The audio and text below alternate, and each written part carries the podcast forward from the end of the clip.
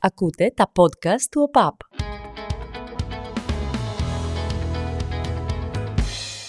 Μια από τις πιο σημαντικές δουλειές στον χώρο του ποδοσφαίρου και της τηλεόρασης είναι εκείνη του τηλεοπτικού σκηνοθέτη. Και στις μεταδόσεις και στις τηλεοπτικές εκπομπές.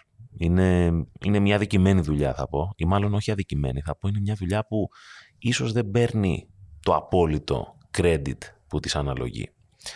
Και συχνά είναι κάτι σαν τους τερματοφύλακες, θα έλεγα, που μπορεί να κάνουν 10 μεγάλες αποκρούσεις και αν κάνουν ένα λάθος, όλοι να θυμούνται το λάθος ξεχνώντας τις 10 αποκρούσεις, αν χάσει ένα πλάνο, ας πούμε. Αν και έχω κουράσει λίγο, θεωρώ, στο κομμάτι της Premier League, γιατί έχω αναφερθεί στα τελευταία podcast, θέλω να κάνω μια μικρή παρένθεση και να σας βάλω στη διαδικασία να παρατηρήσετε λίγο καλύτερα τις τηλεοπτικές μεταδόσεις στην Αγγλία.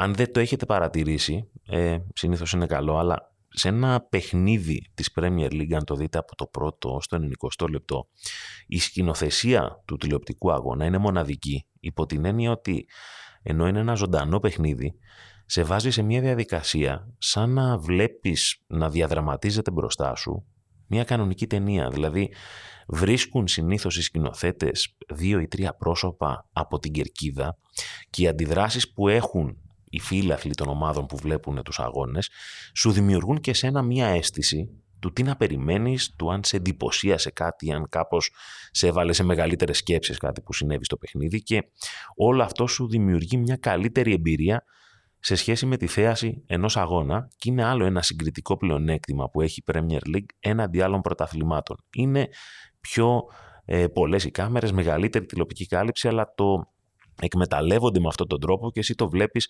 καλύτερα όταν παρακολουθείς έναν αγώνα από την τηλεόραση. Καταλήγοντας δηλαδή, αν ήμουν εγώ σκηνοθέτης και έβλεπα έναν ποδοσφαιρικό αγώνα, σίγουρα θα αναζητούσα πρόσωπα μέσα από την κερκίδα για να ζήσω καλύτερα τον αγώνα βλέποντάς τον από την τηλεόραση. Και το Σαββατοκύριακο που πέρασε στη Super League ήταν για μένα 2 στιγμές. Ήταν το 1-0 του Σπόραρ στο Παναθηναϊκός Ολυμπιακός και το 2-1 του Τσούμπερ στο ΑΕΚ Άρης. Είναι 2 αγώνες οι οποίοι έτσι όπως πήγαν, έτσι όπως εξελίσσονται, δημιουργούν ένα πρωτάθλημα που ξεκίνησε από 4, πήγε σε 3, τώρα είναι σε 2, σε 3, σε 4. Αυτό θα προσπαθήσουμε να συζητήσουμε στο εντός έδρας, το οποίο επιστρέφει μετά το πρώτο του podcast και πάλι στη Super League. Στο Σπόραρ, στο γκολ του Παναθηναϊκός Ολυμπιακός το 1-0, το βλέπεις στα μάτια του κόσμου, ρε παιδί μου, το τι σημαίνει ντέρμπι. Λεωφόρος Τίγκα, δεν έπεφτε καρφίτσα πραγματικά, δηλαδή ήταν ένα φοβερό σκηνικό. Θα μου πείτε πόσες φορές έχει γεμίσει Λεωφόρος, πάρα πολλές, αλλά σπανίως θυμάμαι τόσο μεγάλη ένταση από τον κόσμο πριν ξεκινήσει το παιχνίδι. Τέτοια δίψα, γιατί είσαι ο Παναθηναϊκός, είσαι μια μεγάλη ομάδα, δεν έχεις πάρει πρωτάθλημα εδώ και 13 χρόνια. Θέλεις με κάθε τρόπο να επιστρέψεις και έρχεται ο Ολυμπιακός. Στα τελευταία 13 χρόνια έχει πάρει όλα τα πρωταθλήματα εκτός από 2. Δεν είναι καλά φέτος, το βλέπεις. Και αν και δεν είναι καλά, έχει να χάσει 21 παιχνίδια. Δεν μπορείς να το ξεγράψεις, δεν μπορείς να ξεγράψεις μια ομάδα που στα τελευταία 13 χρόνια έχει πάρει τόσα πρωταθλήματα, τα 11. Και όταν παίζει ο Παναθηναϊκός, νιώθεις ότι δεν παίζουν μόνο οι 11 παίκτες, νιώθεις ότι παίζει και η κερκίδα, αυτό στο βγάζει στο γήπεδο, το βλέπεις ότι υπάρχει αυτή η ένταση, νιώθεις ότι οι παίκτες και ο κόσμος έχουν στο πίσω μέρος του μυαλού τους και τους παίκτες που έπαιζαν τα προηγούμενα χρόνια στον Παναθηναϊκό, αλλά δεν είχαν προλάβει να κάνουν title challenge, να παίξουν ένα οριακό παιχνίδι πρωταθλήματος, όχι κυπέλου, για το πρωτάθλημα. Ο Παναθηναϊκός είναι καλύτερος από τον Ολυμπιακό φέτος, δεν νομίζω ότι χωράει αμφιβολία σε αυτό, αλλά τι σημασία έχει σε ένα ντέρμπι αν είσαι καλύτερος όλη τη χρονιά? Όταν έχεις φτάσει σε ένα do or die παιχνίδι, είναι κάτι το οποίο εξαρτάται από τα 90 λεπτά. Δεν έχει σημασία τι έχεις κάνει μέσα στην υπόλοιπη χρονιά, όταν φτάνει ένα ντέρμπι το οποίο είναι νίκη ίσον αποφασιστικό βήμα τίτλου, ή τα είναι μπλέκουμε και ένα πρωτάθλημα το κάνουμε υπόθεση περισσότερων ομάδων. Γι' αυτό υπάρχει στον κόσμο του Παναθηναϊκού σε αυτόν τον αγώνα ανυπομονησία, δίψα, και σκέφτεσαι ότι ξέρεις από την πίεση, όταν είσαι και πρώτος στη βαθμολογία, μπορεί εσύ να υποπέσεις σε λάθη. Αλλά ο Παναθηναϊκός βλέπεις ότι έχει μπει καλύτερα και γίνεται το τσάφ του Σωκράτη.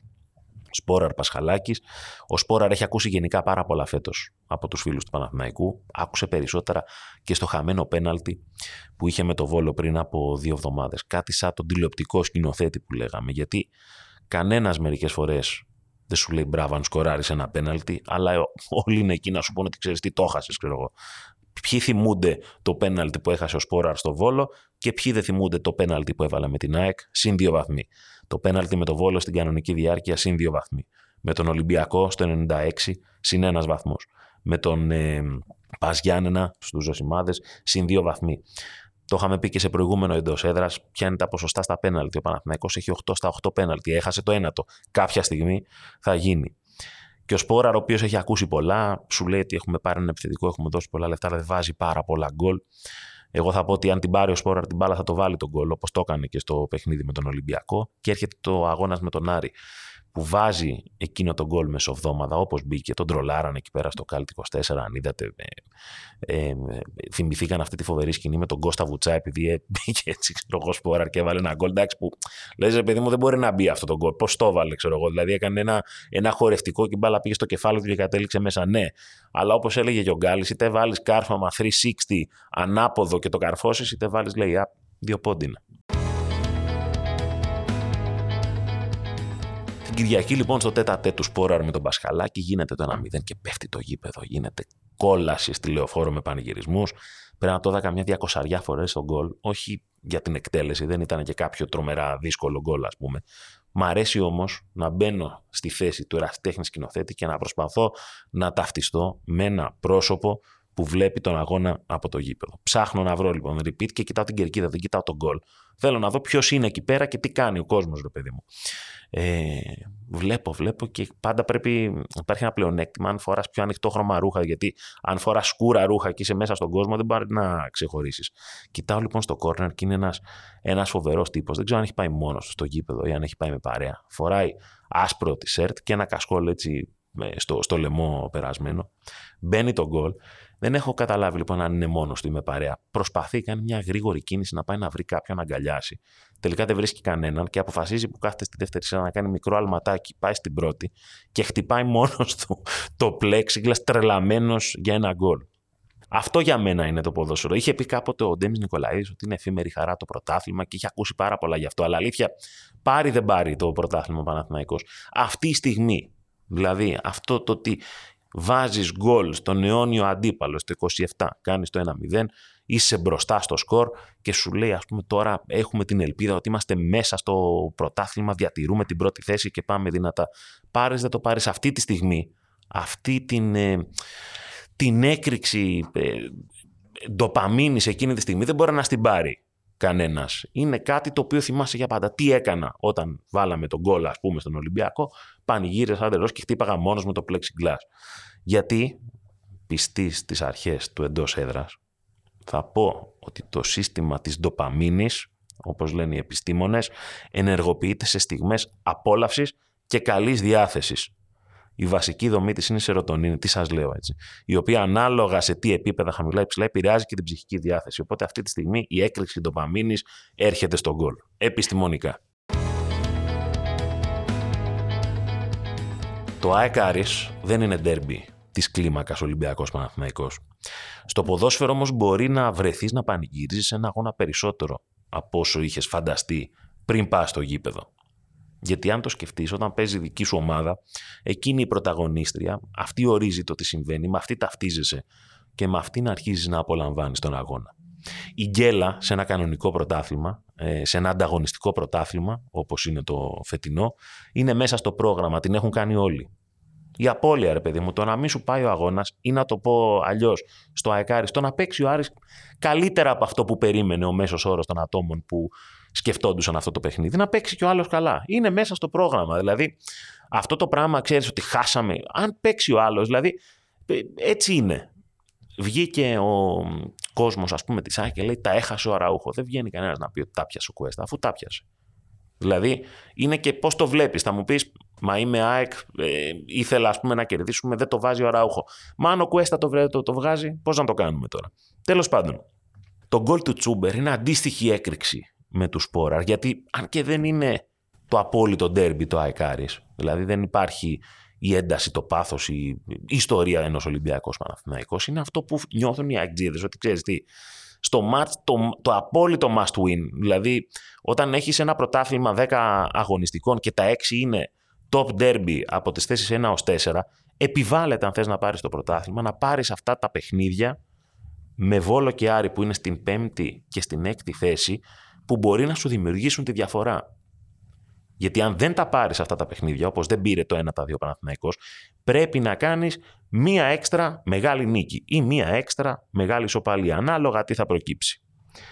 Το γκολ λοιπόν του Τσούμπερ έρχεται σε αυτό που λέμε ένα σημείο το οποίο δεν είναι ότι ο κόσμος όπως του Σπόραρ το βλέπει να έρχεται επειδή έγινε το τσάφ του Σωκράτη. Είναι μία εκτέλεση που επειδή φοράς το νούμερο 10 ας πούμε, νιώθεις ότι μπορείς να το κάνεις. Και αυτός είναι ο Τσούμπερ. Κάνει τις τρίπλες του, κάνει τη σουτάρα, δοκάρει και μέσα. Δεν το βλέπει ο Κουέστα που είναι καταπληκτικό σε όλο το παιχνίδι. Έχει φάει ένα πέναλτι και έχει πιάσει πάρα πολλά. Και το βάζει ο Τσούμπερ και πραγματικά εκεί πέρα είναι νομίζω η μεγαλύτερη έκρηξη γκολ που υπάρχει στην ΟΠΑΠ Αρένα από τη στιγμή που έχει ανοίξει. Δηλαδή μέχρι και ο ηχολήπτης του γηπέδου προφανώς πατάει λάθος κουμπί, κλείνει τα φώτα για ένα δευτερόλεπτο. Δηλαδή είναι μια κατάσταση τρομερή που μπορεί να σου χαρίσει μόνο το ποδόσφαιρο τόσο έντονα σε τόσο λίγα δευτερόλεπτα. Το βλέπεις στις αντιδράσεις των παικτών, ο Αλμέιδα χάνεται στις αγκαλιές των δικών του βοηθών, το γήπεδο όλο γίνεται ένα κουβάρι και πανηγυρίζει το γεγονός ότι η ΑΕΚ διατηρεί την πρώτη θέση και επειδή δεν είχε γίνει το Παναθηναϊκός Ολυμπιακός, σου λέει ότι μπορεί να είμαστε και μόνοι στην κορυφή το απόγευμα της Κυριακής. Είναι τρομερό γκολ, είναι από αυτό που σου λένε οι προπονητές ότι ξέρεις τι, ίσως δεν πρέπει να σουτάρεις εκεί πέρα γιατί υπάρχουν πολλά σώματα, είναι πολύ μικρές οι πιθανότητες με τα 6 goals να καταλήξει η μπάλα στα δίχτυα, αλλά γι' αυτό θέλεις το 10, γι' αυτό θέλεις το ποδόσφαιρο να κάνεις και αυτό που είναι out of the box, κάτι το οποίο όταν το βλέπεις νιώθεις ότι αυτός ο τύπος είναι ποδοσφαιριστής, φοράει το 10, είναι παιχτάρα, δεν μπορώ να το κάνω εγώ αυτό που κάνει εκείνος και εκείνο είναι το goal που σου κάνει τη διαφορά και σε κάνει να ξαναγαπάς το ποδόσφαιρο βλέποντάς το. Από το πρώτο podcast της 15 Φεβρουαρίου, πολλοί λένε ότι το πρωτάθλημα έχει ήδη γίνει ένα πρωτάθλημα για δύο, ένα πρωτάθλημα Παναθηναϊκού ΑΕΚ, με τις δύο ομάδες να ισοβαθούν στην κορυφή με 69 βαθμούς. 6 πίσω είναι ο Ολυμπιακός μετά την ήττα του στο ντέρμπι με τον Παναθηναϊκό, 9 πίσω είναι ο ΠΑΟΚ που κέρδισε το Βόλο.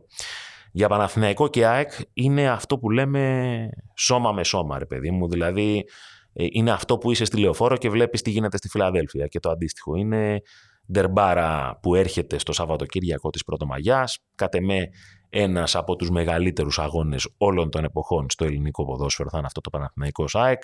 Θα το θυμόμαστε όπως θυμόμαστε το ΠΑΟΚ Ολυμπιακός το 3-1 που κέρδισε ο ΠΑΟΚ και πήρε το πρωτάθλημα, όπως θυμόμαστε το 4-3 του Ολυμπιακού με την ΑΕΚ το 2002, όπως θυμόμαστε του Μπορέλη στο Παναθηναϊκός ΑΕΚ το 96, όπως θυμόμαστε ακόμα τον γκολ του Καραγγιοζόπουλου στο Ολυμπιακός ΑΕΚ το 1989. Ο Παναθηναϊκός γενικά θεωρώ ότι δεν έχει πάρει αναλογικά το credit που το αναλογεί για αυτή τη χρονιά, δηλαδή υπάρχει μια μεγάλη συζήτηση στην ποδοσφαιρική κοινή γνώμη ότι η ΑΕΚ είναι η καλύτερη ομάδα του πρωταθλήματος βάσει αριθμών, δηλαδή δεν λέω ότι εκείνοι που το λένε δεν το τεκμηριώνουν. Είναι μια πραγματικότητα ότι η ΑΕΚ είναι κυρίαρχη σε όλες τις στατιστικές κατηγορίες. Παρ' όλα αυτά, στη βασικότερη στατιστική κατηγορία στο ποδόσφαιρο, στη βαθμολογία, ο Παναθηναϊκός είναι πρώτος σε 28 από τις 30 αγωνιστικές που έχουν παιχτεί στη Super League. Το οποίο από μόνο του, κατά την άποψή μου, του δίνει ένα συγκριτικό πλεονέκτημα, γιατί θυμίζω ότι την πρώτη φορά που η ΑΕΚ βρέθηκε μόνη στην κορυφή, δεν μπόρεσε να τη διατηρήσει. Το οποίο σου δημιουργεί και μια μεγαλύτερη εμπειρία, μια αίσθηση όταν είσαι πρώτος και ο άλλος κυνηγάει. Η ΑΕΚ είναι αυτή τη στιγμή στην πρώτη θέση, αλλά ισόβαθμη του Παναθηναϊκού. Ο Παναθηναϊκός έχει όπλο την άμυνα, ξεκάθαρα, το ότι δέχεται πολύ λίγες φάσεις. 8 σερί παιχνίδια δεν έχει δεχτεί γκολ ο Παναθηναϊκός στο πιο κρίσιμο σημείο. Και το μεγάλο του πλεονέκτημα, το οποίο πιστώνεται στον Ιβάν Γιοβάνοβιτς, είναι ότι είτε χάσει είτε κερδίσει, ξέρεις τι θα δεις. Ξέρεις ότι κάνει συγκεκριμένα πράγματα στο γήπεδο, δεν τα αφήνει ποτέ, δεν θυσιάζει τη δική του ποδοσφαιρική λογική για τίποτα. δεν έχει τον παίκτη που λες, ξέρεις, αυτός περιμένω να κάνει τη μεγάλη διαφορά. Ότι είναι μια ομάδα πολύ ομοιόμορφη, χωρίς να ξεφεύγει κάποιος πάρα πολύ από το μέσο όρο της ομάδας. Ίσως ο Μπερνάρ σου δίνει την αίσθηση ότι κάτι μπορεί να κάνει, αλλά η αλήθεια είναι ότι στα περισσότερα παιχνίδια, με εξαίρεση τον Ολυμπιακό που θεωρώ πολύ καλός, δεν έχει κάνει αυτό το κάτι παραπάνω. Ως προς την ΑΕΚ, έχει τρομερό βάθος, τρομακτικό με την μεταφορική έννοια βάθος, δηλαδή έχει 18-20 παίκτες που είναι έτοιμοι να μπουν και να δώσουν λύσεις, και το έχουμε δει σε πάρα πολλά παιχνίδια. Ο Τσούμπερ, ας πούμε, έχει δώσει πολύ κρίσιμους βαθμούς και όποτε μπήκε έκανε τη διαφορά. Αλλά αν και έχει βάθος, πιστεύω ότι κάποιοι παίκτες στην ΑΕΚ, που δεν ισχύει στον Παναθηναϊκό, είναι αναντικατάστατοι. Δηλαδή, νιώθεις ότι αν δεν παίζει ο Λιβάι Γκαρσία στην ΑΕΚ, δεν είναι το ίδιο απειλητική. Δεν έχει την ίδια αίσθηση σιγουριάς όταν είναι υγιής και καλά ο Λιβάι Γκαρσία, που παίρνει πάνω του δύο παίκτες, που θα πάρει το φάουλ, που κάνει κοντρόλ και επιτίθεται κατά μέτωπο. Είναι ένας παίκτης που μοιάζει αναντικατάστατος. Στον ίδιο βαθμό θα πω το ίδιο και για τον Αραούχο. Ως προς την πίεση και το σήμα της πίεσης που δίνει πρώτος ο Σέρχιο Αραούχο, τον οποίο πολλοί ακόμα έχουμε στο μυαλό μας ως κεντρικό επιθετικό, αλλά σκεφτείτε να ερχόταν ο Αραούχο χωρίς να ξέραμε τι είναι πριν, απλά ως μια μεταγραφή ενός Αργεντινού ποδοσφαιριστή, και έπαιζε αυτά τα παιχνίδια έχοντας αυτούς τους αριθμούς, πόσο εντύπωση θα μας έκανε. Ναι, δεν είναι αυτός ο πολύ συνεπής σκόρερ που στο τέτα τέτα στο κάνει γκολ 100%, αλλά κάνει τόσα πολλά πράγματα στο γήπεδο που μοιάζει για μένα και εκείνος αναντικατάστατος. Αυτό που μου έχουν δείξει τα φετινά playoffs και το γεγονός ότι έχουμε συνεχόμενα derby, τα οποία τα βλέπουμε πάρα πολύ συχνά, πολύ κοντά το ένα με τα άλλο, είναι ότι ο χρόνος ζωής μιας νίκης σε ένα ντέρμπι είναι πάρα πολύ μικρός. Τι θέλω να πω. Την προηγούμενη εβδομάδα ο Ολυμπιακός κέρδισε με ανατροπή τον ΠΑΟΚ 3-1, 0-1 στο ημίχρονο. Σου λέει τώρα είμαστε φαβοροί, έχουμε το know-how για το πρωτάθλημα, θα πάμε στη Λεωφόρο να παίξουμε. Και εκεί που έχεις κερδίσει τον ΠΑΟΚ 3-1 και λες ότι ξέρεις, μάλλον άφησα τον ΠΑΟΚ εκτός διεκδίκησης, πάει και χάνει στη Λεωφόρο 2-0 σβηστά. Δηλαδή τρώει δύο γκολ στο πρώτο ημίχρονο και μετά δεν βγάζει καν αντίδραση. Και μετά το 2-0 φαίνεται να αδειάζει. Μετά τώρα έχει ο Ολυμπιακός άγγια το κύπελο. Κανείς δεν ξέρει τι μπορεί να γίνει, αλλά όταν παίζεις τόσο κοντινά ντέρμπι, είσαι τόσο καλός όσο ήταν το προηγούμενό σου παιχνίδι, και δεν μπορείς να δημιουργήσεις μια συνθήκη, να μεταφέρεις μεγαλύτερη πίεση στον αντίπαλο. Αυτή η διαδικασία θα κορυφωθεί για ΑΕΚ και Παναθηναϊκό, διότι δεν έχει κορυφωθεί ακόμα για αυτές τις δύο ομάδες, νομίζω. Θα κορυφωθεί μετά την επιστροφή στις υποχρεώσεις των ομάδων για το Πάσχα. Και οι δύο, και η ΑΕΚ και ο Παναθηναϊκός, επιστρέφουν με ντέρμπι. Ντέρμπι Ολυμπιακού ΑΕΚ για το πρωτάθλημα. ΠΑΟΚ Παναθηναϊκός στην Τούμπα. Ο Παναθηναϊκός πάει σε σχετικά κακό timing στην Τούμπα, από την άποψη ότι και είναι ακριβώς μετά την ήττα του Ολυμπιακού στην Λεωφόρο, ο ΠΑΟΚ νιώθει ότι είναι κοντά στην τρίτη θέση, μπορεί να τη διεκδικήσει και μετά ποιος ξέρει τι μπορεί να γίνει.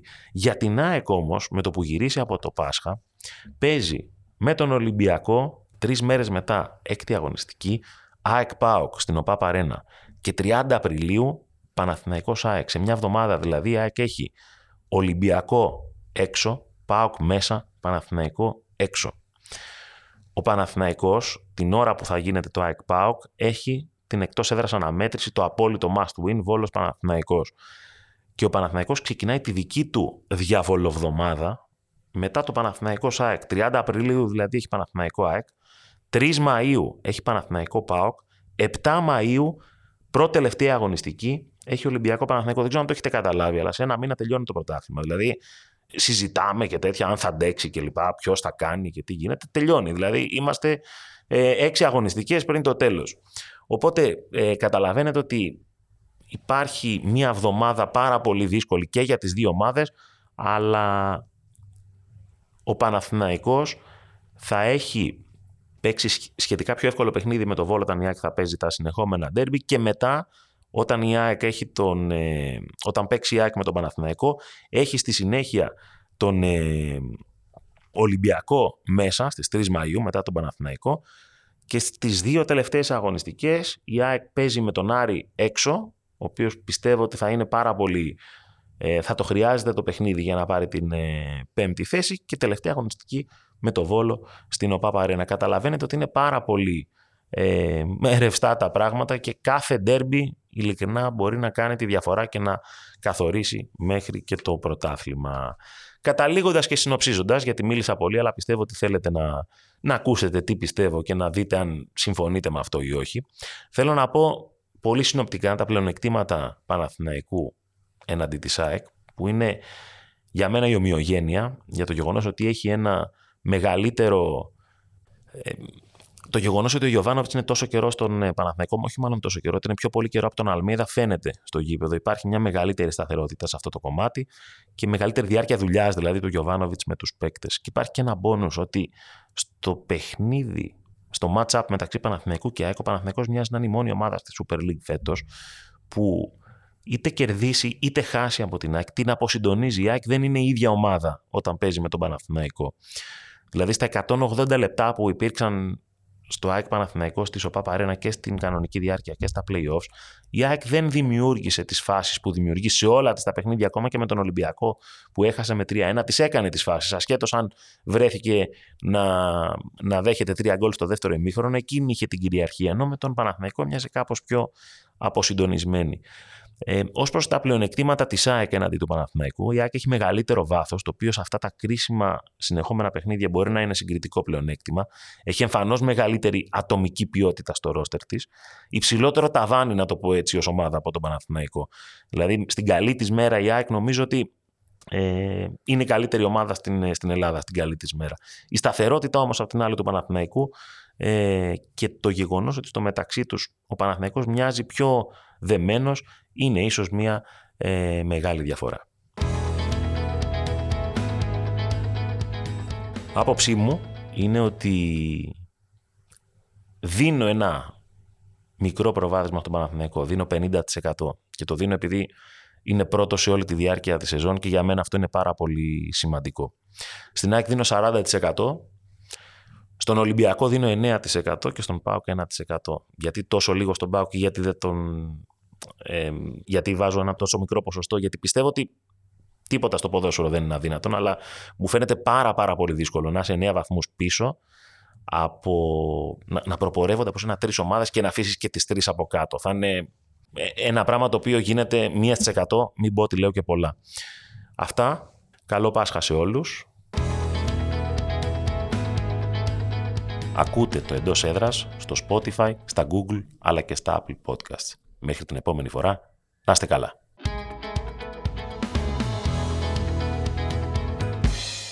Ακούτε τα podcast του ΟΠΑΠ.